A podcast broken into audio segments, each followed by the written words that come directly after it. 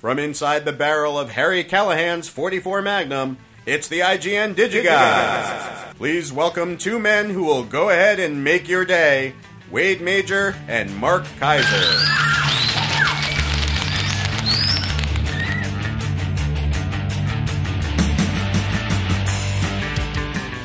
So I, I have already optioned the rights, the movie rights, to the disappearance of that Malaysian plane. Really? I've done it. They're cheap right now because no one knows what's going to happen. Is uh, so will it's, bar- it's bargain. Will the film star Courtney Love? I'm sorry, that, that joke went right past me. Would you? You didn't to- hear that?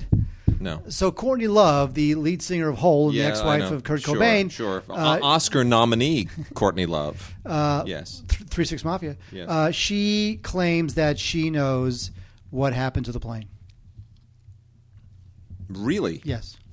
She does? Yes. She actually, there was a, there was a photograph that she took of like this big expanse of ocean, and she hand drew the words plane with an arrow and oil slick with an arrow, because she's figured it out. Well, good for her. That's outstanding. Uh, she's a genius. That's a wonderful thing. It is. Wow. So um, Oswald Morris died. Yes, the uh, famed cinematographer. You know, it's and it's funny because my, my good friend Jeff Briggs, um, he posted on his his Facebook page exactly the same conversation that I've had with so many people, which is when you subtract uh, Jeffrey Unsworth and John Alcott, who died prematurely because Kubrick drove them both crazy, uh, famous British D Ps all lived to be ridiculously old. Like like all of them. If you go straight through Oswald Morris and Um, the, the the red shoes guy. Uh, oh, Steve Jones. Yes, exactly. And uh, and Freddie Young. I mean, they're all they all live in their nineties. And uh, Doug Slocum is one hundred one. Aww. The guy who shot Raiders of the Lost Ark. He's one hundred one years He's old. Still around. Still around. Jack Cardiff, by the way. Jack Cardiff, thank you. Uh, I mean, it's like they all live to be in their nineties. It's it, and there's like ten of them. You know, it's like this group of ten who were just huge cinematographers from the pretty much the forties through the sixties. Even into the seventies, Oswald Morris, Fiddler on the Roof, of course, and they just all they just don't they don't die. Do you know? It's what amazing. We, Being a British D P is the secret to longevity. But don't work with Kubrick. But that's not a problem anymore because Kubrick's not available to work with. Uh, what? I know, right? Fluh. Yeah. So wait, uh, what would yes. you like to eat this week? Now, yeah, here's the you oh, can. Uh, I, have three, I just had we just had pizza. We just fed six people pizza at our I house. I have three things. You can choose two. One you will have this week and one you will have next week. Okay. Here's what I have. Yes. I have... That's sn- what I want. I have Snickerdoodle cookies. Ooh. I have... Um, okay, the Snickerdoodle cookies. Yes. Now, I was bored. Okay. Had a couple hours to kill. Mm-hmm. And the good thing about having baking stuff on hand at sure. home is that yes. you can say, you know what? I got a couple hours to kill. Of course. I think I'll make a batch of cookies for no Why reason. Why not? So I took pretty much the worst cookie recipe book I have. Oh, of course you did. Which is a Martha Stewart cookie book, uh-huh. which is terrible. Yeah. And I found something simple. I changed the white sugar to Muscovado sugar, so it's yes. a little bit uh, moister, right? Uh, yeah. It's kind mm-hmm. of a sure. moister, uh, sweeter sugar. Sure. And I made Snickerdoodle cookies. Of course. You can have that. You can have, um, from David Leibowitz's uh, awesome Perfect Scoop ice cream recipe cookbook, you can have his chocolate sorbet. Right. Or you can have a uh, a Swiss roll. Hold on just a moment. Just a moment. Just a moment. I just picked up a fault. There we go. I just uh, had to I just had to uh, fix the mic. So Snickerdoodle cookies. Yes. Chocolate sorbet. Right. Or a, a chocolate Swiss roll. With It has like a sponge cake with buttercream filling and chocolate on top. I think I'm going to go with the Snickerdoodle cookie. How many would you like? They're about uh, this big. I don't know, like two. Two? Okay, whatever, three. no, I know. I, I, I, I like them. I'm giving you okay. two. All right, fine. And then next week you can have either the ice cream okay. or the, the Swiss roll thing. Sure. You say that, then you go try it, you're going to love it, you'll be like, oh, this is great. Let's rock it. Okay, so what are we talking about while I go get the cookies? Well, while you go get the cookies, I'm going to uh, talk about, we have a giveaway this week. Oh, jeez. Yeah. We do. Be, you know what? I'll be right back. Okay. Yes, we do. In fact, uh, we, have a, we have a giveaway this week of the movie Angels in Stardust, starring Alicia Silverstone, A J Michalka, and Billy Burke, which uh, releases on March twenty-fifth. And uh, we are not going to be talking about it until it releases. But we have three copies for giveaway. And um, if Angels in Stardust, starring Alicia Silverstone, A J Michalka, and Billy Burke, interests you, then by all means, go ahead and send us a, uh, a uh, an email to gods at digigods dot com. It should be uh, time-stamped and date-stamped no later than Saturday the twenty-second. So we're going to extend this because we're a little bit late this week with the show. Uh, Saturday the twenty-second. As long as it's to us by Saturday the twenty-second, uh, send us an email. We'll randomly pick three people to win a D V D copy of Angels in Stardust, courtesy of the good people at uh, Katrina Juan P R, who've been very kind to uh, make this available to us. And if you want to know a little bit more about it, uh, it's written and directed by William Robert Carey. And uh, uh, it's about a young teenager with big dreams living in a desolate, gritty little town. And the townspeople and her own mother, played by Alicia Silverstone, um, barely pay attention to her. But she finds solace from a mystical cowboy and a former enemy. Sounds like a pretty interesting movie. We haven't looked at it yet, but uh, we have a copy of it, and uh, we want to get copies to you guys. So three copies are available of that. Go ahead, send us a d- uh, uh, uh, an email to gods digi gods dot com and put angels in the subject line, angels in the subject line, gods at digi gods dot com. If we get it by the uh, twenty-second of March, then we will uh, we will draw three names randomly, and uh, you will hopefully be a winner. And now that I have relayed that, Mark is back with my snickerdoodles. This is uh, you know, snickerdoodle cookies from a Martha Stewart cookbook. We also, thank you. We also have uh, a, a Vox Box this week. No, not yet, not yet. And uh, we got some listener mail that we're going to do uh, middle of the show. So hang on, hang on, I'm going to take a bite first. Well, what are we talking about? Uh, we have a bunch of D V Ds here mm. and Blu-rays. We're going to start the show by talking about the best D V D that I've gotten all week. Now, Wade, you're saying nothing about the cookies. Cookies, good. Hang good. on. Uh, I'm what? noticing, uh, is there anything you'd like to say about the cookies? No. I mean, good, not good, chewy. No, it's really good. Dry, terrible, too no, sweet. They're, they're moist. They're they're they're spongy. You would tell me if they're not good. You've told me Correct. before. Correct. No, they're moist. They're they're spongy. Um, and uh, it makes me want to have some ice cream. I have chocolate sorbet. Nah, no. Choc- what? Chocolate should be ice cream. There should, no, should no, be no, no chocolate this chocolate sorbet. sorbet is so good. It is so chocolatey. Mm-hmm. Okay, you know what? Because you've been a bad boy by making fun of, of my sorbet, I'm going to make you eat some of my sorbet, okay. And you're going to love it. Fine. I'm going to go get some. Okay, look. Now talk about that crap. Best D V D I've gotten all week. What is it, Mark? I don't care, I, because now I got to go get you some sorbet. Okay, fine. Which means next week you've got to eat the Swiss roll. Best D V D I've gotten all week is uh, my birthday party, Peppa Pig. This is, um, to my knowledge... And I've looked into this, and I, I'm, you know, I, I'm rather new to the world of Peppa Pig, obviously, because I have a, a, a one-year-old daughter. But um, uh, she loves Peppa Pig. Peppa Pig is the most popular thing in our house. If you haven't seen it, it is a British animated show. It airs on Nick Junior And uh, it started in two thousand four, ran through like two thousand ten or two thousand eleven, six or seven seasons. There are over one hundred episodes, one hundred twenty, one hundred thirty some odd episodes. They're very short little episodes. They call them Peppisodes. Very short. They're like... You know, six, seven, eight, nine, ten minutes apiece. And um, it's really, really sweet. Peppa, of course, is a little pig. She has a little brother, George, who has a dinosaur. Urgh, dinosaur, Mister Dinosaur. And then there's Mommy Pig and Daddy Pig. And all of her friends, like Susie Sheep and, uh, you know, Danny Dog. And they are just really, really fun stories. They're great for little kids. But the best thing I love about this is... First of all, they're mellow. This is why my daughter gets to watch them, because nobody screams at anybody else in these things. They're, everyone is very well behaved. They're all very proper and very English, and they're all very well mannered. And um, great little lessons, but it's written in that same vein that you got with uh, with uh, Rockin' Bullwinkle and uh, and all the Jay Ward stuff, where adults find a completely different level. Incredibly funny and entertaining. We laugh, we laugh, we laugh all the time. Mark will never understand some of the references. Uh, but I'll tell you, Mark, even though he doesn't know it, he also loves jumping up and down in muddy puddles. Yes, he does. So uh, with that, Peppa Pig, My Birthday Party. This is uh, fourteen episodes, about eighty minutes worth. And there's just great stuff. It's really, really fun. And uh, even though it's a D V D, looking at watching it at it, uh, watching, watching at it, looking at it, on a uh, an upconverting uh, Blu-ray player looks fantastic, man. Always said okay. This is a really okay. really good. This show really is an hour long, and you yeah. have now spent five minutes okay. talking about the stupid well, Bumpy Bipple show because you've been getting me. Just, oh, okay. I dare you. All right. I dare you to not like that sorbet. All right, I'll do that. Go ahead. I, I'll do that. I will. I will. Yeah. You. The, so the, the dare has been accepted. Yeah. Uh, I don't know why Kill Your Darlings was such a thing. It, maybe because it starred... Well, this um, is damn good. Thank you. Yeah. Mm. Wow. See? Okay. Thank you very much. I don't know why Kill Your Darlings was such like a, a hit. Not a hit, but it got a lot of attention. Probably because it was one of Daniel Radcliffe's first post-Harry Potter movies. Well, that other dude, he's, he's, he's, playing, he's playing James Dean now. I know. That makes no sense to me at all. I like him as an actor. What's his name? The, the Steve. Yeah, no, the, the you know what, what's what's his name? Who? The, the other guy in the thing who Dane, plays Dane DeHaan. Yeah, that guy. He's yeah. in Spider-Man. Yeah, I know. He plays uh, what, what's it in Spider-Man, right? He's the other dude.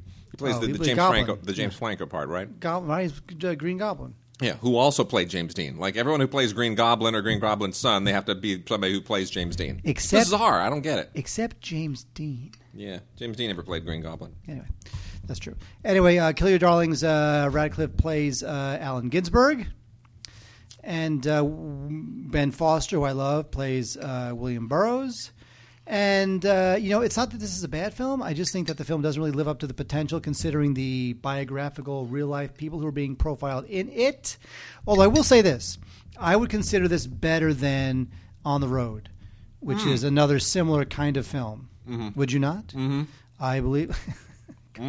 Because you know what, there, there's been a bunch of films made about the beat writers, but somehow I feel like the spirit of the beat writers is yet to be captured in these new films. Maybe because they all seem very, they all seem a little bit safe.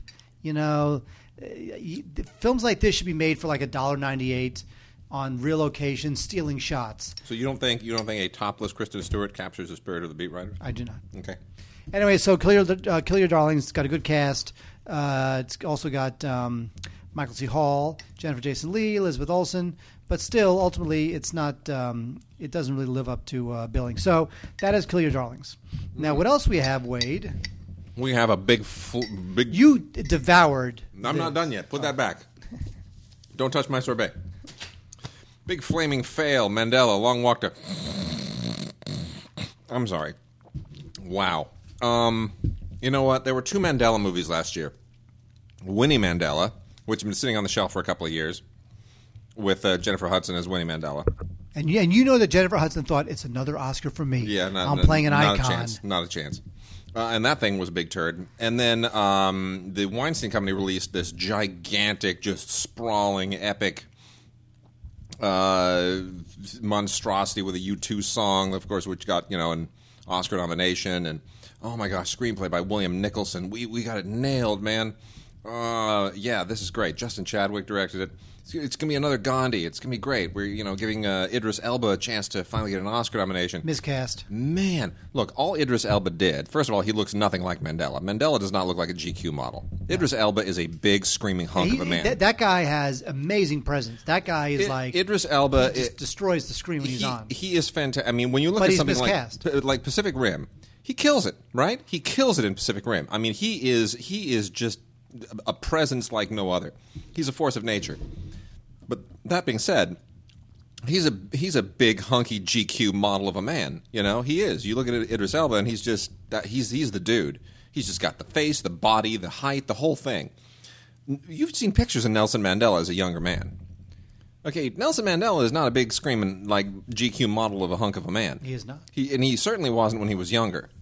I mean, th- th- that that was just dreadful miscasting. And um, anyway, uh, he gosh, he's just so terribly miscast in this movie. It's really, really sad. Um, he and no, Naomi Harris is okay, but wow, all he does is just he, he talks like this. He talks straight. He puts on the Nelson Mandela talk. That's the only thing he does. It's terrible. This movie is so turgid. It is just utterly, utterly unwatchable. Uh, so it's really too bad because it, it, you know, there's a. It's based. It's based on uh, you know, The Long Walk to Freedom. Uh, by Nelson Mandela, and uh, it should have been a better movie, but by golly, it just wasn't, and that's uh, too bad. So, anyway, it's on Blu-ray, a bunch of special features. Uh, it's all E P K type stuff behind the scenes and um, a commentary with the director, which is, you know, no big deal. Uh, but wow, I've got to tell you, it's just it's really unfortunate. Ultraviolet on this Blu-ray as well. Uh, wait, Frozen is finally out on. Um Blu-ray, and I'm going to say something controversial, which sold, is that... Uh, already sold something like three point two million copies in one day. You know... That is astronomical. I, I, I have to say that I, I, I was not as big a fan of this as everybody else was. I know, I know. I kind of wasn't. Was I. You know what? And by the way, we Wade and I were surprised how much we like Tangled, which I think is a better film than this. Uh-huh. Um, it's pretty pretty much used to the Disney formula. There's it's empowering for girls, and I get all that, and that's totally fine.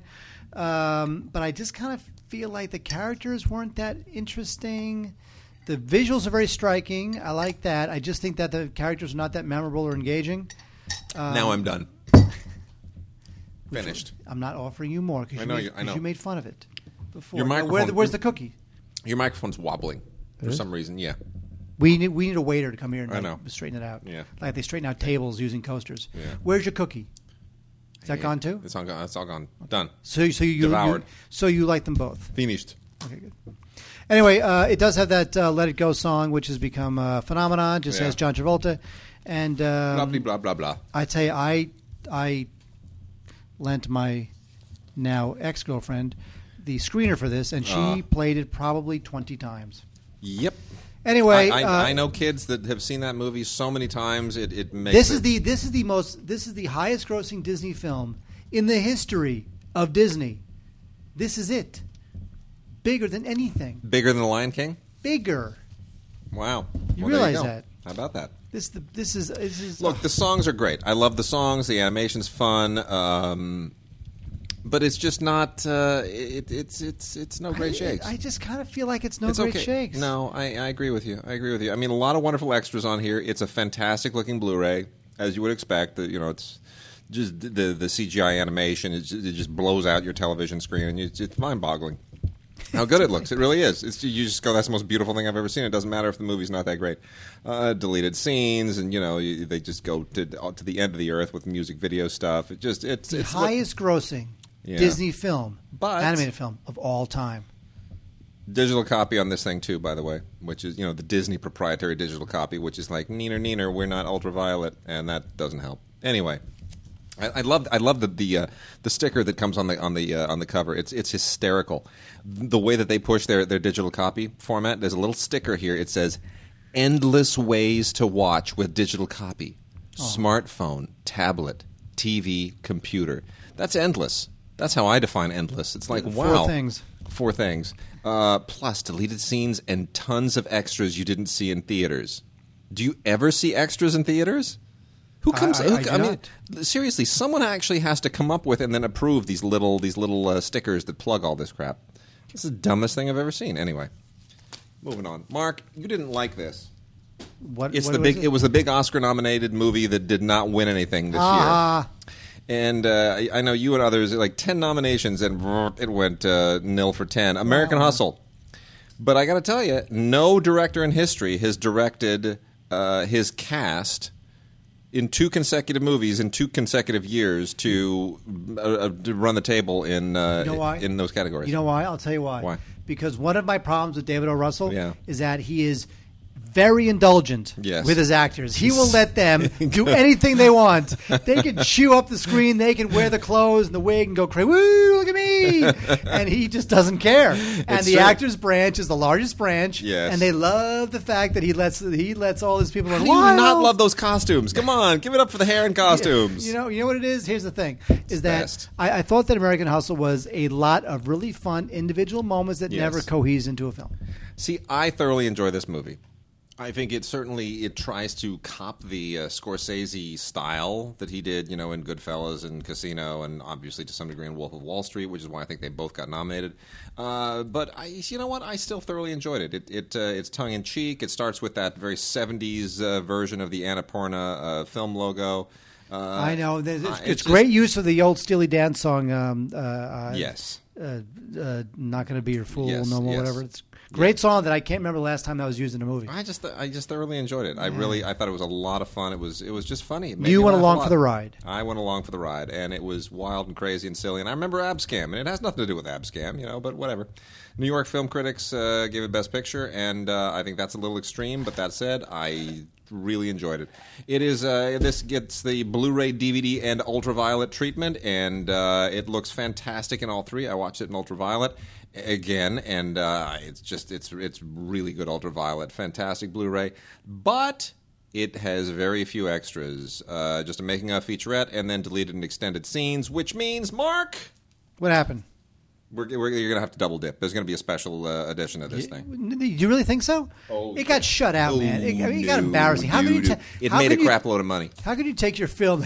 Actually, you know what they should do on the cover? They, they, they, they should tell you the amount of Oscars it won. From zero Oscars. Oh, for ten. Uh, you know, another movie that got a little bit of Oscar attention, minor Oscar attention, was The Book Thief, because it had an, a, a score by John Williams, who gets nominated if he just if he if he belches on the soundtrack. Uh, you know, I, that would be a great test. You make a movie, uh, a silent movie with the lens cap on, starring Meryl Streep, uh, and uh, with a score by John Williams, and they'll both be nominated. And they'll both be nominated. Just it's just black leader, and you give them both credits, and they'll get nominated. Uh, anyway, the uh, the Book Thief is based on a book, not about you know not a stolen book or anything, uh, and uh, it is it is one of the soapier World War Two stories of recent years, but it means to be, and um, it, you know it's very old fashioned, and it's uh, you know the, the girl who stars in it is lovely. Uh, Sophie Nellis is just she's wonderful. I mean, huge career ahead of her. Jeffrey Rush and Emily Watson are wonderful as always. It's just a little bit kind of old school, I think, for most people, and uh, that's too bad. The the guy who directed it, Brian Percival, is one is an amazing director, and I wish it had done a little bit better because Percival is, has just killed it with a number of the best episodes of Downton Abbey. I mean, he's he's like the next big British T V director to uh, to you know make the jump to features, and uh, it's really well directed. It's a it's a good film. It's just very old school, and I wish it had. Uh, you know, if this would had been released in like nineteen sixty-nine, it would have been you know, or nineteen sixty-seven, it would have been a big film. But anyway, uh, that said, it's very sweet. Has some wonderful special features on it, including a documentary on the on the film and a bunch of featurettes and deleted scenes, and uh, a, of course a great score by uh, John Williams. Really, really good score. So um, give it a look. Give it a look. If you like old-fashioned World War Two melodrama, you'll you'll really vibe to this. Uh, but this Sophie Nellis is fantastic. She's just wonderful. Yes. Oh. Oh. You know, hi, Wade. Yes. Hi. Yeah. Uh, Yeah, I'll go with this. I'll go with this. Uh, Out of the Furnace, speaking of Christian Bale in American Hustle, Christian Bale, uh, like Matthew McConaughey, had another role this last year. And Matthew McConaughey, of course, it was uh, it was the it was freaking Mud, which is good. And then uh, with Christian Bale, it's Out of the Furnace. And I got to tell you, Out of the Furnace, uh, I, I, I was deeply disappointed. It's not that it's a bad film. It's just... It is what, one of those movies where it's like, it's not a bad film. There's nothing wrong with it, but why am I not liking this? Yeah, well, it's not that I wasn't liking it. And, and by the way, this is Scott Cooper's follow-up to um, the uh, the Jeff Bridges Oscar-winning performance in... Um, Crazy Heart. In Crazy Heart. And Scott Cooper, you know, had to sort of show that he can do something without... You know, they, they can do something else. And it's kind of, in some sense, more the same. It's it's another, you know, gritty, grungy, it's very, like, blue-collar drama, steel towny thing. Yeah, but but the whole the whole idea here is uh, you got two brothers. Christian Bale is is the older brother, and Casey Affleck's the younger brother. And uh, you know, K, the, while Christian Bale is well, he he's always taken the lumps for his brother. And anyway, Casey Affleck gets into these underground. He's good. Casey Affleck's very good. He gets into these underground boxing matches, and um, which leads him into kind of a very dangerous place when he gets involved with. Uh, well, the, long story short, the the other guy, the, the bad guy in this thing is is uh, Woody Harrelson, and Woody Harrelson plays this member of these like this inbred mountain clan that lives somewhere in the uh, the Appalachian part of upstate New York, and they never come down from the mountains unless they're you know gonna kind of shake somebody down for the money that's owed them for co-sponsoring these these underground boxing matches. Anyway, uh, Christian Bale has to uh, save his brother. Bottom line, that's the, and I won't give anything away, but it leads him into the belly of that whole weird Appalachian uh, you know crank manufacturing thing, and it and I and I was watching this, and I'm thinking, I've seen The Deer Hunter deal with the blue collar part of this better, and I've seen Winter's Bone deal with the whole you know like mountain people meth head end of this better. I'm not sure what this really tells me. I just don't know why I was invited into this world and what the point is. If you cared about the characters, you'd care. I, I guess, I but it just it it just it just felt like like Scott Cooper wanted to do something that was super serious and dramatic, and this somehow fit the bill. But it's also kind of pointless. And Woody Harrelson, you know, talking like he's got a mouthful of cotton and shooting drugs into his toes doesn't really do anything for me. So...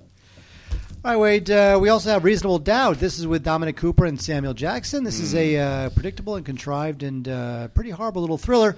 Uh, Dominic Cooper plays a district attorney who um, who flees a hit-and-run accident. Ooh, yes. And Samuel L. Jackson is arrested for it. And, of course, Dominic Cooper, because he's a district attorney, gets Jackson off. Now, that's... He, excuse I, me? I mean, he gets Jackson off oh. in a legal sense. Oh, jeez. Not in some sort of crazy, wild wow. sexual sense. Okay. Uh, and the uh, the predictable potboiler mayhem ensues.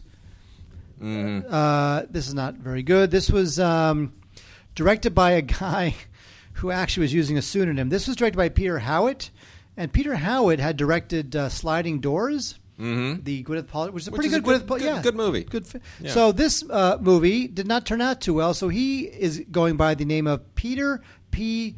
Crudens. Okay. I don't know how he came up with All Peter right. P. Crudens, but that's what Peter Howard is going by because he disliked Reasonable Doubt as much as I did. All right. Uh, Jamesy Boy is another uh, predictable film. This is one of those movies about um, you know, you know, preteen juvenile delinquent gang life. And you've got this uh, this kid who comes from a broken family. He's got horrible friends. And he's already got a tracking device on his ankle because he's guy's got a rap sheet a mile long. Yeah, and uh, just one of those movies. He winds up being scared straight thanks to this uh, person that he meets, uh, played by uh, Ving Rhames. You know, it's nice to see Ving Rhames do something. It's nice to see James Woods. Always nice to see James Woods. Mm-hmm. It's got a good cast. Mary Louise Parker is in it also. Uh, the kid who plays the troubled kid, Spencer LoFranco, is fine. Yep. Not bad. But uh, still, this is just a little too familiar for me, a little too predictable.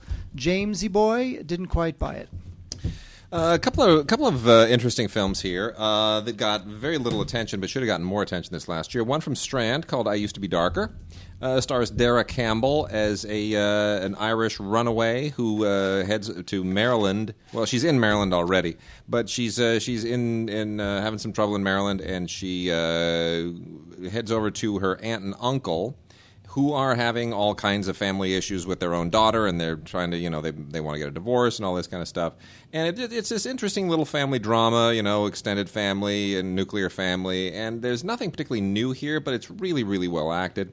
And uh, Matt Porterfield, who directed it, uh, one of the kind of sort of an indie darling, uh, and uh, does a good job. You know, it's a small film. It's a slight film in many respects, but it's very nicely put together, very nicely crafted, really well acted, uh, very honest uh, screenplay, and definitely worth taking a look at. Um, the it got it has some deleted scenes and some uh, music videos, an interview with Porterfield. And uh, it's on D V D. Should be on Blu-ray as well. It's very nicely shot. Unfortunately, isn't. And then Reaching for the Moon, uh, highly recommended. This is from Wolf, who typically uh, handles a lot of gay-themed material, uh, which oftentimes gets marginalized. In this case, even though it is it is gay-themed, uh, the film it, it, this is a total crossover film that uh, everyone should take a look at. Really got overlooked last year, and I think it's too bad. Um, this is the uh, the story of Pulitzer Prize-winning poet Elizabeth Bishop, played by Miranda Otto here. Uh, and uh, when she uh, went to Rio de Janeiro and uh, had a love affair with the uh, with a uh, Brazilian architect named uh, Lota de Macedo Soares, played by uh, Gloria Perez. This is directed by Brazilian director Bruno Barreto, who has had uh, a great career, you know, in Brazil and in the U S. He directed Four Days in September, which is uh, I, I think that won the Oscar, didn't it? Four Days in September. It was nominated. I don't know. It was know a foreign it... language nominee. I know mm. I may, may not have won. Anyway, it's a great film. Alan Arkin is the American. Uh, Based on that kidnapping of the sure. American ambassador. Fantastic movie, that is. Really good. Anyway, Bruno Barreto uh, has done a bunch of other stuff. Uh, you know, he's done a couple of dumb comedies as well for, for studios just to kind of pay his dues. But he's a great director, so sensitive with actors. This all takes place in the nineteen fifties. Really, really good film. Definitely highly recommend it. So check out Reaching for the Moon, the uh, the story of Elizabeth Bishop and Lota de Macedo Soares. Good stuff. Uh, Wade, uh, not good stuff is a film called Concussion. This has an interesting... premise. It's one of those premises. I wanted to see this. You know what? It's one I of thought those, this, this looked kind of cool. Well, it's one of those premises that is so ridiculous that it it had better be making a damn interesting point, or have a damn exciting theme, or be or must be or must explore something so thoroughly, specifically, and interestingly that I can sit through all the coincidences in the film. Yeah. But ultimately, it does not. Uh, Robert Weingart, Weigert uh, plays his suburban uh, wife and mother. She's married to, she's lesbian. She's married to her partner, Kate. Right. And Abby's hit on the head in a playground accident, by, by hit on the head with a baseball bat.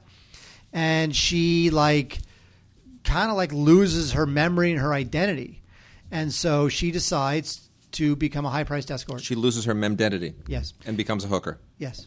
Fascinating. So she's basically a lesbian soccer mom who gets hit on the head, forgets who she is, and decides to become a prostitute. Sounds like a win. I'd green light that in a heartbeat. I would. Well, seriously, why not? Yes. Okay, I'm, I'm down with it. I, it, it it's as, it's as, it's as, again. If you're going to use a conceit like that, mm-hmm. you'd better be you'd better have a point to make because uh, it's just yeah. a little crazy. Wow! But in the end, it really doesn't. So the good people at Cohen Media, who, uh, by the way, are, have some fantastic films coming out. Andy Klein and I have done uh, three audio commentaries now for some forthcoming Cohen films. Good stuff. Yeah. Really good commentaries. Fun stuff. I uh, had a lot of fun doing them. Uh, anyway, they, they have just released Swerve, starring uh, David Lyons, Emma Booth, and Jason Clarke. Uh, Jason Clarke is such an interesting actor to me. Never really paid a lot of attention to him prior to uh, Zero Dark Thirty, but man, did that movie impress the hell out of me. Uh, this is a this is a cool little uh, little thriller that uh, really deserves to get a lot more attention. Uh, this was made in two thousand twelve, and uh, kind of been sitting under the radar since then. It's called Swerve. And um, it's one of those things. I, I'm I, I'm reluctant to always call something Hitchcockian. Like there's a movie out right now with uh, Elijah Wood called Grand Piano, right. which is very Hitchcockian. Like it's so Hitchcockian. I, I, I passed. You saw it? I did. Is it good? It it is good. I mean, it it, it kind of it, it kind of blows it at the end a little bit as they always do. Like you know they they, they sort of dig, they paint themselves into a corner. And then to extricate yourself, it's like, oh, all right, so we're going to have, you know, they'll uh, we'll have people chasing each other on rafters and on the roof. It it, it, it always kind of comes down to that. Like The Fugitive did the same thing. It's like, really? The Fugitive is a cool movie and it all comes down to a rooftop chase? Are you kidding me? Really? Can't you do something better than that? It always does that. But anyway, no, it's really good. It's basically like Phone Booth, but it's better than Phone Booth. Phone Booth, you know what? I really wanted to like Phone Booth, but in the end, it and, just... You know, Phone Booth was originally conceived for Hitchcock. You know that, right? Yes, that's right. Larry Cohen was working on it as a Hitchcock vehicle for Hitchcock, and then Hitchcock died.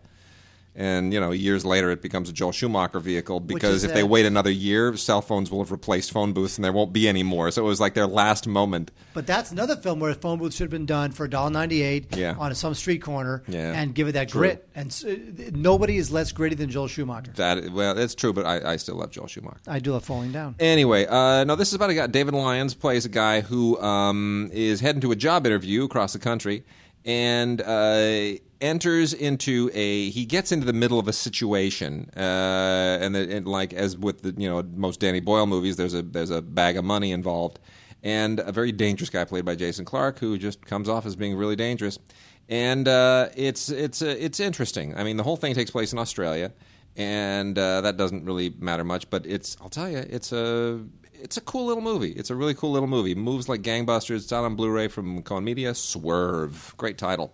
And then also, Mark, I know you're excited about this.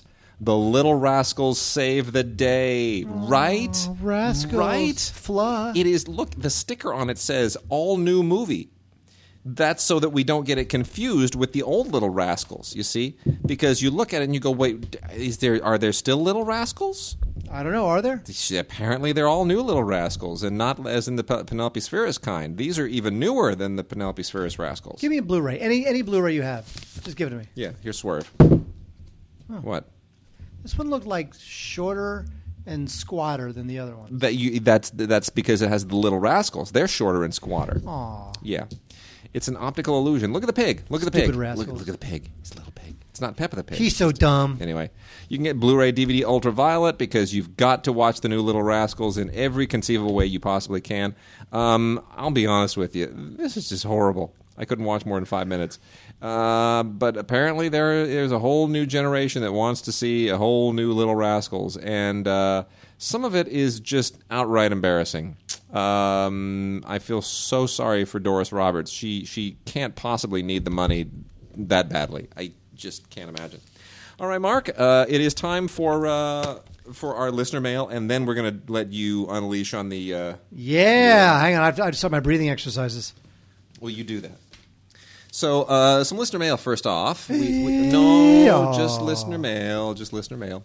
Uh, Jason Vargo, longtime listener, says, uh, Wade, thanks very much for mentioning Saving Mister Banks and the Film Week live show. That's our That was our Oscar edition of Film Week. He says, I've uh, seen it twice in the theater. It hit me hard both times. If nothing else, Emma Thompson deserved an Oscar nomination, but the entire movie got hosed. I'm hoping more people get to see the film when it hits home video in a few weeks. And it is out now. We haven't gotten our copy yet. I had to yell at somebody over that. But yes, uh, Saving Mister Banks is was my favorite film of the year, and I can't wait to talk about it on Blu-ray. And then Chevelle Dixon says, I finally watched The Counselor to see what the fuss was about and hated it. The script makes no sense. Too many monologues, and the acting was disappointing all around. Cameron Diaz and Penelope Cruz are the exceptions in that the um, former was miscast and terrible, and the latter was the best thing about the movie. Ridley Scott needs to pull it together. I hope Exodus does it for him. Uh, you, you, you hated The Counselor, too. I did hate The Counselor because yeah. you know what? It's one of those things where I'm sure on this, I'm sure on the page it read amazing. It's Cormac McCarthy, yep. his first commissioned script, not based on one of his books. Mm-hmm. I'm sure it was amazing to read. I'm sure the actors were just dying yep. to say those words because yep. they're so brilliant. But that doesn't make a movie. Mm-hmm. Uh, Peter Kazoris, rhymes with thesaurus in Toronto, says uh, quick email on the topic of actors. Or more specifically, actresses lying about their age. Why they do it? What's to gain about claiming to be younger or older? I know for a fact that Lily Sobieski lied about her age so she could get the lead role in the nineteen ninety-nine T V movie Joan of Arc. Um, apparently, she would only have been fifteen years old at the time of production, so her parents lied so she would uh, you know, they'd think she was sixteen as a legal requirement to have a child star in the lead. Um, That's not true. Uh, it, it, actually, I think that is true. Actually. Is that true? Yeah. I came uh, by this anecdote in the late nineteen nineties by a high school teacher who happened to tutor Lily, and she outright told our twelfth uh, religion, twelfth grade twelve religion class about Lily's industry fib, in addition to how bratty Lily was and how frequently she was in the presence of Lily's shouting outbursts with her parents and brother. Um, th- why do actresses lie about their age? You know, uh, simply because here's here's the uh, number one reason is because the industry isn't even now is it's easier for you know with Sandra Bullock and actresses in their forties are doing better and, and they're more bankable again.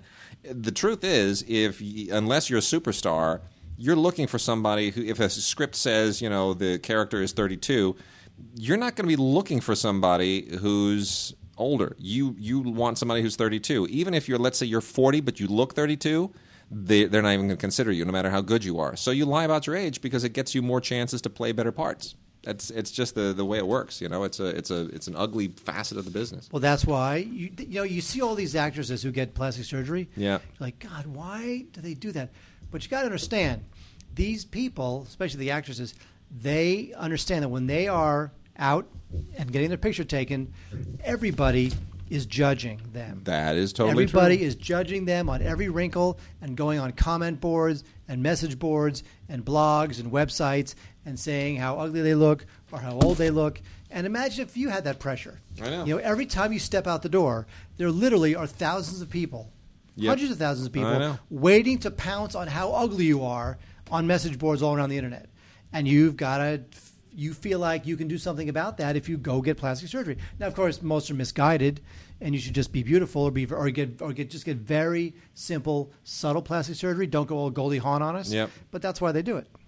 Ben Thompson says, just got the Region A Kino release of Nosferatu, which had a great documentary with it. Unfortunately, it doesn't come with the two commentaries that the Region B release has. Do you know of any services or databases that have official movie commentaries like that to download, since I can't import the other version of the Blu-ray? And I don't know, but I'm going to ask our uh, our listeners, you know, post that for this is from uh, from Ben Thompson. Post it on the on the Facebook page if you know of any. Um, by all means, I, I you know I, I know there are services out there that, that enable people to kind of you know crowdsource that kind of stuff, but otherwise I, I don't I don't really know.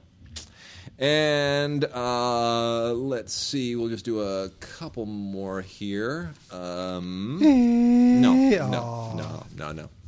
Uh, hold on. No, let's let's do this one here. This is uh, from Roberto Rodriguez. This is, I have a question regarding the Best Picture category at the Academy Awards. Do animated movies get turned away because of the animation category? Uh, great movies like WALL-E and Up and Toy Story three and now Frozen have all done well at the box office, but seem to get a uh, but seem to just get a nod at best. I know science fiction and fantasy are large no's for Best Picture, but uh, could one day an animated film uh, win, like uh, nineteen ninety-two's Beauty and the Beast, which, of course, was nominated for Best Picture but did not win? Um, I'll tell you, I, I, Mark may disagree. I, I think having the animation category makes people think twice about nominating an animated film in Best Picture. I agree. Yeah. So I, I think I, I think people look and they go, wow, that's a really good film, but, well, they have a special category for animation, so we'll just – and they, they just relegate it there. They just assume that that's for, for animation. And if well, because well, normally you would think that without – with the animation category that those films are sort of ghettoized in a lesser best film category. Correct, yeah. But then again, how many animated films would be nominated without an animated film category? How many animated films would be nominated for Best Picture without that category? Very few. Very once few. Once every ten years. Maybe some Pixar thing or Be- Frozen Be- might have been nominated this year because it I, did so well. No, I don't think it would have been. I, I think Beauty and the Beast was was that rare anomaly. I think Beauty and the Beast was a rare phenomenon in, in so many ways, and I it just I don't see. It's a beautiful film. It's an amazing film. It's an incredible film on on so many levels, and the songs are just every. There's not a bad song in that movie. I mean, every single one of them is extraordinary, and. You know, there it is. So, but that's that's part of the brilliance of Howard Ashman, who isn't with us anymore. You know, so it's too bad. Anyway, all right, Mark, Voxbox time. Can I do the song? Do the song. you, you're, you're the microphone is eight. There you go.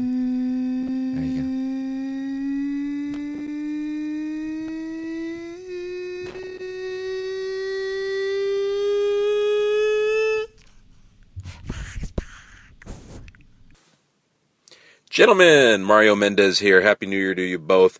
Uh, my question today is about fear. Uh, do movies actually scare us? Maybe it's it's a young person's game, but I find that, uh, you know, I could watch a movie now uh, that's supposed to be scary and it absolutely leaves me cold. And so my question is, Is it a, is it a matter of getting older and not uh, being scared of movies anymore? Or are there any movies that scare you, current ones, or within the past five years or so? Because I'm sure there's probably movies in the past that probably still scare you.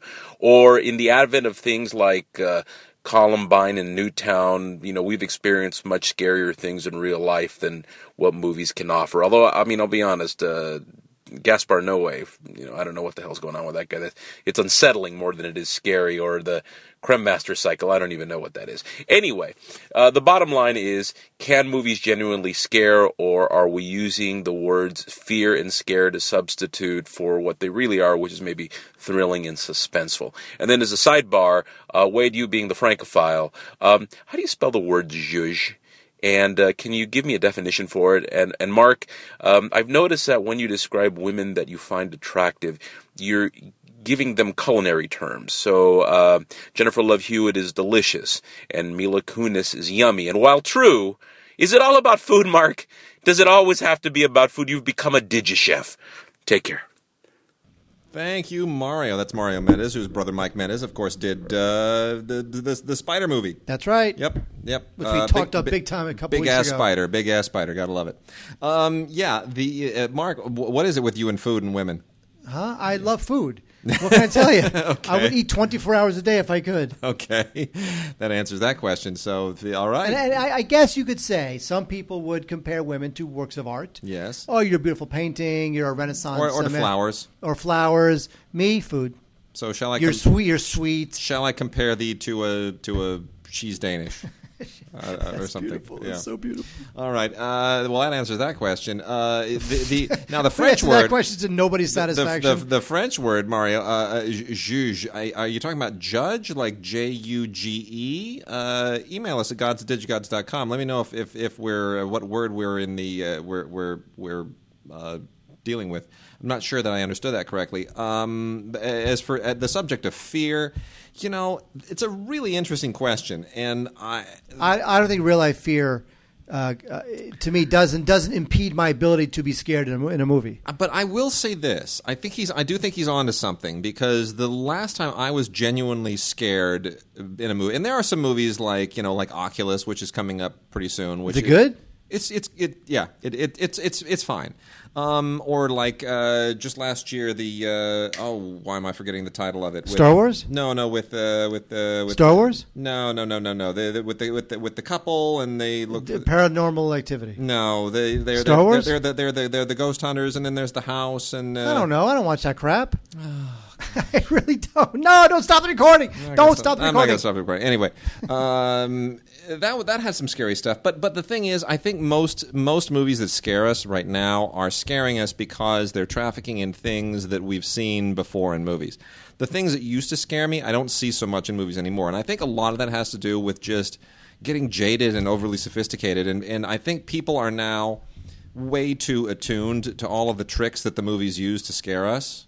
I think we're just too we're just too hip to it because there there the movies give you two emotional reactions. There are either, either there is there is a, there are visceral reactions or there are more genuine emotional reactions. And visceral reactions, you don't actually have to get me to care. You just have to freak me out, and you can and that can be suspense, that can be exhilaration, it can be fear. It, those are the primal emotions. The higher emotions, where you have to get someone to actually care. That's where the acting kicks in. And you can't just do that with, you know, shock edits and loud boom noises and all of the things that sort of scare us in a primal sense where it's survival, you know. We have survival instincts. And fear plays on our survival instincts. It's a lower frame of emotion. Um, the higher emotions will always be exploited by drama. I mean, because it's, it just requires a greater degree of skill. But fear... Once we realize, oh, loud noises make people jump, then you're looking for the loud noises in a movie or you're looking for the shock cuts. And I think everyone is so sophisticated now and they're so hip to it, and we've all seen so many of these movies over and over and over.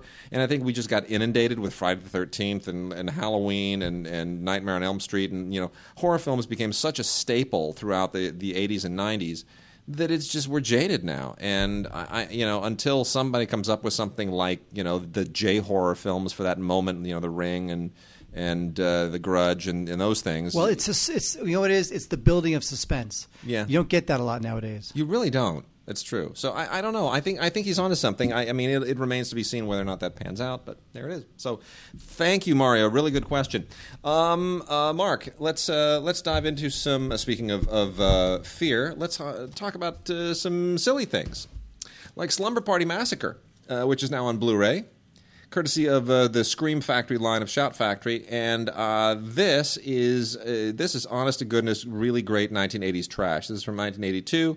And it's about a slumber party massacre. I'm sorry, that's all it, it really is. There's a psycho guy with a power drill who uh, just makes the slumber party uh, a very unfortunate event. It's silly, it's stupid, it's uh, not very scary, but it is it's a it's a it's a shockingly good transfer, better than the movie really requires. And uh, one of the last great kind of silly gore films uh, of the eighties before things took a, a real serious turn. So that is out, and it has tons of special features and audio commentary with the director, uh, Amy Hol. Holden Jones and a couple of the actors, and uh, it's kind of a lot of fun if you if you like that sort of thing.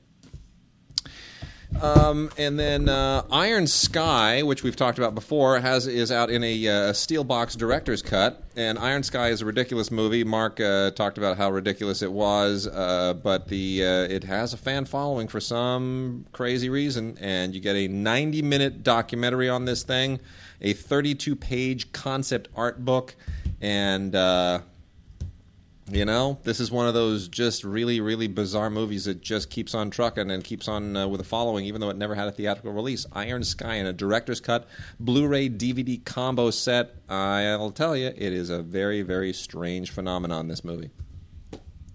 You know, Wade, you never know what movie's going to become a cult film. I, I, I always get annoyed when films want yes. to become a cult film. Yes. You, you can't really kind of wish your way wish into your way to cult film stardom. However, when it comes to a cult film, yes. let me tell you something, Wade. Mm. There's a movie, Wade. Yeah. It's called Horror at thirty-seven thousand Feet. It's from nineteen seventy-three. I know, and this stars, and uh, get ready for this it's, cast. It's, it's it, it, it You know why I remember this movie? I remember it because I thought, are they just trying to riff off of the, the Twilight Zone episode? With No, no, no, no, don't say who's in it. All right. I'll tell you something. Go ahead. Now, we shouldn't really make fun because there's the okay. uh, the Malaysian uh, uh, flight is still out there or not out there it's, somewhere you know, as what, we record this. But yeah. let's just say that uh, this stars uh, uh, Buddy Ebsen as a millionaire. Mm-hmm. This is uh, uh, Chuck Connors plays the uh, pilot. Yep. And as the uh, drunken, cynical priest, William Shatner. All oh, on a flight from London to L A. So fantastic. Shatner, Ebsen, Connors together. The Shat. He is the man. By the way, uh, another Star Trek uh, uh, connection here. Yeah. Paul Winfield's in this. Oh, yeah. That's Star Trek right. two. Yeah, very good. Yeah. That's lovely. Wade, uh, there's a box set of Nicholas Sparks films. Now, um, this is the one to get. Uh, they, if they were smart, they would have come out with this on Valentine's Day. They did. They just oh, got it to us. No, then forget it. Kidding me? Nicholas Sparks is, of course, the king of the uh, drippy romance, and uh, yeah. seven of his films, including The Notebook, of course, because nobody nobody would buy this if it didn't include The Notebook. Mm-hmm. We have Safe Haven, The Lucky One, yeah. Dear John, Nights in Rodanthe, The Notebook, A Walk to Remember, and Message in a Bottle. Yeah. Of all of these, I would watch. Actually, of all these, I'd probably just read the back of the box for two hours. That's what I would do. Woo-hoo. Yeah. People love The Notebook. Um, bunch of things I'm going to blow through here real quickly. A couple from the Warner Archive collection. Uh, James Cagney and The Oklahoma Kid, uh, also with Humphrey Bogart. Uh, you, you know, it, one of those one of those westerns that just it, it it's all shot on a back lot, and it's not a very good western by any means. But uh, you know what? It's it's it's just a it, it's kind of got a weird nostalgic workman-like studio quality to it. You watch it and you're like, my gosh, they just cranked these things out back then, didn't they? Yeah, they did. They really did. Uh, it's not that good. Everybody's kind of going through the motions and phoning it in, but uh, you know, it's it's classic old studio stuff.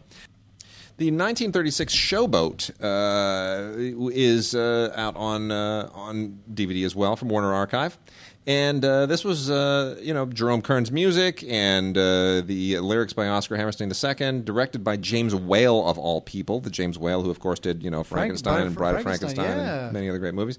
Uh, unusual pairing of a of a director and material to, to be sure, but he does a great job, and um, it's you know this is this is perfectly adequate material. Uh, it's a lot of fun to watch, and I have actually seen Showboat performed live. I saw a version with uh, Ned Beatty, believe it or not, that was what? performed at the uh, Schubert Theater before they tore it down and replaced it with the uh, C A A Death Star, which was just a horrible thing. I'm still bitter about that. But it is, you know, it's one of the all-time great American musicals, and in even in an, you know this nineteen thirty-six production, it still works, man. It's still it's it's an old movie. And it dates a little bit, but it's still a lot of fun to work the mu- to, to watch. The music is great. Uh, the performances are fantastic. Helen Morgan as Julie is just uh, incomparable. And uh, I'll tell you, you have not heard Old Man Rivers sung the way Old Man. Paul Paul Robeson, man, kills it in this movie. He kills it. It's oh, just yeah, unbelievable. Are you kidding me? That guy's voice? Unbelievable. Paul Robeson is just no one like him. Uh, Mark, do you remember Boiler Room? Yeah, I liked it. You, you realize that that's basically based on a lot of the same material as uh, The Wolf of Wall Street, right? I liked Wolf of Wall Street better. Okay. I'm not sure that I would agree with that. But anyway, uh, fully aware of that now, uh, they have re-released Boiler Room on uh, on Blu-ray for the first time. It's been on D V D forever. But the uh, Boiler Room is out on uh, on Blu-ray Wait, now. Wait, do you like Boiler Room better than Wolf of Wall Street? I'm not sure I like either of them. Um, uh, Giovanni Ribisi is about the only thing that I like in this. I think he's, he's very, very good. Vin Diesel like is just, he's too young, and it's kind of weird. Uh, but, um, you know, the, the, the Ben Younger, has he done anything as a filmmaker since no. this movie? This was it, right? This was yeah. his shot. He took his shot, and he's, he's yep. man. He's no uh, J C Chandor was the guy who did a film similar. Right, with man, Margin Call, yeah. and he winds up doing a great second film, and now I'm this guy's going to have a career. Gosh, man, this this town is so cruel. It is just, it's just it'll eat you alive, man. Anyway, there's a uh, commentary by Ben Younger on this thing, which is really good. The guy, I mean, look, even though I don't particularly care for the film, he he should get another shot. I mean, it's well done. It just didn't didn't quite work for me, but doesn't mean it's not a well-made film. Anyway, uh, so there it is, Boiler Room, Vin Diesel, Giovanni Ribisi, also starring uh, Neil Long and Nicky Catt. What happened to him? William Catt from Greatest American Hero? No, Nicky Catt. Remember in, in uh, Full Frontal, he did that weird little uh, little Hitler deal? I have not seen that film in so long. Well, he was. How would you even remember that? That was like a, some Soderbergh movie from nineteen ninety-seven or something. Yeah, well, whatever it is. Uh, Gotham City Serials. These are the uh, Batman and Batman Robin serials from nineteen forty-three and nineteen forty-nine, fifteen chapters apiece. Um, if you if you've never seen these serials, they're terrible. They just they're like like they're just really bad. But it's it's the oldest Batman stuff uh, in existence, and uh, this is a two-disc set that uh, has all these cheesy old uh, Columbia serials, and it's from Mill Creek. And if you're Batman completist, you'll love it, but it's just it's really che- it's cheesy stuff. Um, and then uh, before I let Mark wrap out on the uh, old stuff here, I've got uh, the Puppetoon movie, which is wonderful if you are a fan of George Powell. You will just absolutely love this. George Powell did a bunch of stop-motion animated shorts in the thirties and forties, which were called puppetoons, and uh, they are amazing. And uh, this has got all of them, and including a lot of stuff that's uh, never been released before. This is on Blu-ray, and it is just absolutely delightful. Uh, fans of George Powell, fans of puppetoons, fans of animation of all kinds will go absolutely berserk for this. Um, wonderful, a lot of uh, interview footage with people, uh, you know, paying homage, like uh, Gene Roddenberry and Ray Harryhausen and Roy Disney and Ray Bradbury. It's really, really great. And then um, you get a lot of the stuff on here is standard definition, and and a lot of it is high definition, so it, it varies. But uh, it, it all looks good. It's all absolutely superb. And you even get the um, wonderful uh, documentary film, The Fantasy Film Worlds of George Powell, on here, which is in standard definition, and an audio commentary by Arnold Libovit and Jerry Beck, who uh, basically put this together. So it is just, uh, this is just a, a, an absolute treasure, wonderful treasure. And, uh, you know, can't, you just can't beat this. If you've never seen a puppetoon, you totally don't know what you're missing. It is wonderful stuff, and it's amazing how it hasn't gotten more traction uh, over the years than than it has. So, fantastic stuff. Uh, Mysterious Skin is with um, Joseph Gordon-Levitt. Yeah, a young Joseph Gordon-Levitt. Well, this is uh, two thousand four. It's from Greg Araki. And uh, there's a guy who's also kind of vanished. I know. Well, he yeah. did Doom Generation and... Uh, Totally effed he's just, up, he's and just, he's just too rebellious. Too, you know, he's too like he's he's too like screw you, man. I'm the rebel, and that that doesn't play on. At a certain point, you got to kind of play ball with the system. Uh, and he did not. Yeah. And uh, and he's becoming uh, Kevin Smith. Isn't Elizabeth Shue in this thing too? Indeed, she is. And yeah. you know, this is a good movie. I like this movie. This is an interesting little coming out for uh, for Gordon Levitt, because now he's like the hottest guy now. I know, you know he's in, really interesting choices and interesting actor. You know. Um, this thing is pretty harrowing, and it's thoughtful, and it's uh, a little bit troubling, and it's terrific. Joseph Gordon-Levitt's great in it. Um, it's about these Kansas youngsters who they all play on the same Little League baseball team, and then ten years later, you know, the two of the main kids, you know, they couldn't be more different. One is, you know, very charismatic, and the other one is kind of like this introvert. And, uh, yeah, it's really good. Really interesting stuff. It's um, pretty heartbreaking. It's uh, – um, I, I, thing is that if, if – If Araki would have given us more films like this that you feel there's a lot of emotional truth there, I really feel he could have like kind of grown up to do real adult dramas that would actually really kind of touch you. Yep. But I just feel like, like Wade says, he just wants to do his own crazy thing. You yeah. know? And mm-hmm. uh, so I think Mysterious Skin is about the best we got from uh, Greg Araki, because he's done nothing of interest, as far as I'm concerned, uh, since. So wow. There you go. Mysterious Skin. Check it out. Totally cool. All right, and then uh, to wrap out the show, uh, let me get some uh, foreign films in here. We got uh, three great foreign foreign language films this week. I'm going to start off by making a, a high recommendation for The Patient Stone by uh, filmmaker Atiq Rahimi. Uh, this was released theatrically, very, very limited by Sony Pictures Classics. Um, it uh, was a bigger deal at a few festivals, including the Toronto Film Festival. Uh, the... Um, The idea here is um, it's a very simple story about a woman whose husband is in a coma because he was shot. And the uh, his role in her life, because he's an older husband, she's a younger wife, and it's not exactly the most happy marriage, is analogized to a story about a patience stone, which is kind of a, a, a sort of a fairy tale myth, uh, parable in, uh, in ancient uh, Persian mythology. And uh, much of the movie is really just the the, the woman uh, speaking kind of in a soliloquy to and about her husband, about their marriage and so forth. And um, I, the reason you want to see this is because the, the lead performance by the actress, Golshifta Farahani, who is an extraordinary uh, Iranian actress who lives in Paris now because there's like a fatwa on her because she did some nude photographs and that's like gotten her condemned or something. But she also did um, – she's done, she's done quite a few things. She won uh, Best Actress for another film at the Berlin Film Festival at one point. She is amazing. Golshifta Farahani is just an uh, absolutely miraculous actress, one of the best in the world, and uh, she is a revelation in this thing. You've got to you've got to see it just for her performance. So that is The Patient Stone by Atiq Rahimi. And then uh, wrapping out our uh, our foreign language coverage this week, uh, a couple of uh, uh, Criterion Collection releases that are um, pretty great. Uh, the uh, the first the, the second one is not a foreign language film, but this first one is, and that leads us into the second one. Uh, the Hidden Fortress, the Akira Kurosawa film that is widely considered one of the great inspirations of uh, Star Wars, you know, because it's got the two samurais that essentially inspired uh, R two D two and C three P O, and then the Hidden Fortress is like the you know the, the, the Death Star, and there's a whole thing. And you know, anyone who watches this, you just go, it's Star Wars. George, George Lucas just ripped it off, you jerk. nineteen fifty-eight, fantastic film, really great. Uh, Toshiro Mifune uh, is wonderful as always, and, and it's just this is just one of those great Kurosawa films. It's just a great Kurosawa film from the uh, Japanese New Wave period, kind of the early New Wave period, and uh, fantastic restoration here. Uh, wonderful, wonderful Blu-ray soundtrack, uh, just amazingly sharp soundtrack, uh, really perfectly mastered. And uh, what you also get is a great Stephen Prince uh, audio commentary, which, you know, he every time he does something for Criterion, it's fantastic. And then a two thousand three documentary on the film uh, that was part of uh, the uh, Toho Masterworks series. And uh, there's even an interview with George Lucas about Kurosawa. As but if, that's okay. You know what? He, Lucas does not hide that fact. I know he doesn't. That's all right. If, if he look, everybody steals from everybody. I know. I know. It's true. It's just I like to rip on Lucas anytime I can.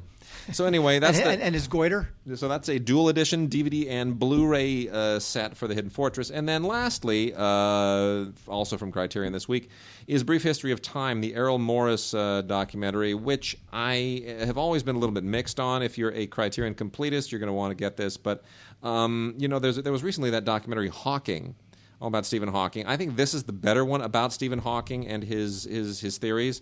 Although I, I watched this again and I'm like, I don't know. I mean, it's it's it's cool and mind blowing and all, and, and I love the whole I love all the biographical stuff, the story of Hawking's life and, and all that. But at a certain point, I just all this kind of slow motion, weird time travel-y stuff. I just felt like Morris was just. Kind of, you know, playing with the camera a little too much. Have you been watching Cosmos? The new Cosmos? You know, I'm such a fan of the original Cosmos. I, I, I'm finding it very hard to sort of let go of the of the Carl Sagan-ness. Well, I watched a little bit of it. Yeah. And it's good. No, I know it's good. I, I'm, I'm sure it is. I mean, it's that, serious. What, what's it's his real... face? The guy who's hosting it is a, is a fantastic astrophysicist. I mean, he's, you know, he, he's wonderful. I, I'm sure it's great, but, you know, I, I saw the original. I watched it religiously, and I can't. Here's the thing. I can't imagine jumping onto the ship of the imagination and flying through the cosmos to anything other than Vangelis. I'm sorry, there it is. That's and it. By the way, you know, the E P is Seth MacFarlane. I know. Can you handle that? No. I just un- if, unless there's Vangelis music taking me through the universe, I'm just going to be really upset. So anyway, a lot of great special features on here, tons, in fa- including a new interview with Errol Morris and uh, just tons of great stuff. Um... So, I mean, you know, uh, Brief History of Time. If, you, if you're a fan, definitely get it. Also, blue, uh, dual format edition, Blu-ray and D V D. There it is. Okay. Right, that's it. H- hit us, uh, gods digi gods dot com with your emails and uh, your Vox boxes. We need more Vox boxes. Come on, send them in. Yep, that's it. That's Vox it. Box. And uh, for the contest, send us an email to uh, with angels in the subject line and um, your address. By all means, put your address in the sub, in the in the body of the email and uh, get it to us by the twenty-second, and we will pick a winner, and uh, three very lucky people will be uh, fortunate enough to get a, get that free D V D. So we will be back next week. See you.